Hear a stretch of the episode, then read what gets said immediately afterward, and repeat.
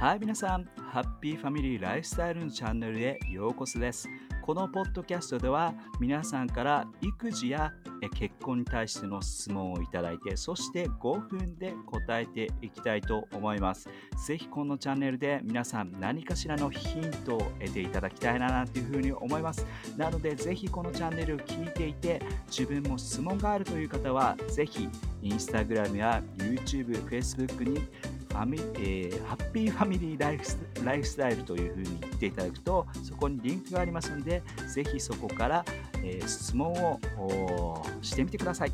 じゃあ今日第2回目です。第1回目は、しつけというのは境界線でありますよっていう話をしました。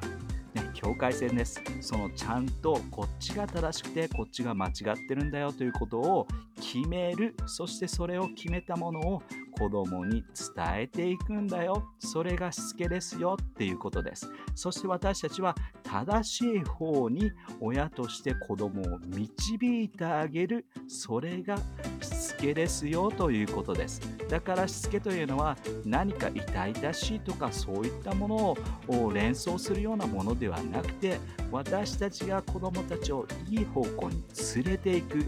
そういうことをぜひイメージとして持ってほしいなということが第1回目でした。じゃあ今日はですね、第2回目としてその境界線をどのように決めていくの、引いていくのという話をちょっと具体的にしていきたいと思います。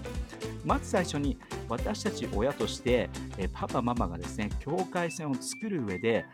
えー、パパとママがちゃんと同じ同意していなければいけないということですね。でこれお母さんは境界線はこっちでちょっと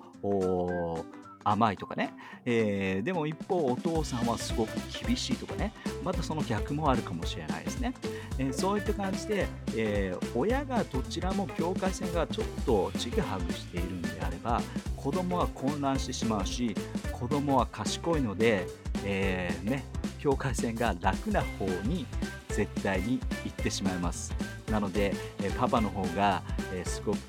何て言うのかなルールはあんまりこうすごく境界線が甘いのであれば子供はいつもこうね、パパの方に許可を求めに来るはずです、えー、まず最初にですねだからそういうところを決めなきゃいけないのは、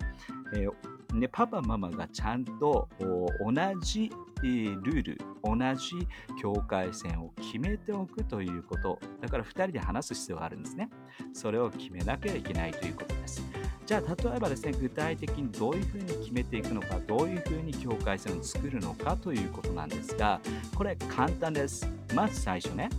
えっと例えばえー、クレヨンや色鉛筆でお絵かきするの子供大好きですね。でその大好きなお絵かきなんだけども私たちが親として子供に教えるのは例えば画用紙を用意して画用紙に画用紙と鉛筆色鉛筆やクレヨンを用意してあげてそしてここで描いていいよっていうふうに伝えますね。普通です。でその時に私たちは子供に伝える時にこの画用紙の上は、ね、自分が好きな絵を描いてねっていうふうに伝えるんだけども例えばその画用紙の隣にある白い壁ね、その家の白い壁には生えちゃいけないよっていうことを伝えますね。うん、でこの伝えた時にこの壁はダメですよこの白い紙は大丈夫ですよっていうこっちはいいよこっちはダメだよというふうに教えた時にそれ境界線なんです。ね、それしつけなわけです。だから私たちはそういうふうにして彼らを正しい方向こっちだったらいいよということを導いてあげる上で境界線を作ってあげるそしてもう一つその境界線をまず最初に伝えるということです。ね、これね伝えないでいきなり怒ってしまったりすると、ね、子供たまに混乱してしまうことがあります。ね。あの最初に伝えていくことによって子供ももあこれはダメなんだなこれはいいんだなということを理解した上で、えー、行っていくはずです。そしてそれを伝えたのにかかわらず子供があえてその境界線を越えてしまったらまた親として子供に話していくまたしつけをしていくということが必要になっていくわけです。でも伝える前に、えー、何かこうね感情的になってしまって親がイライラしてしまってこうガミガミ言って怒鳴ってしまったら子供は何が正しいのか。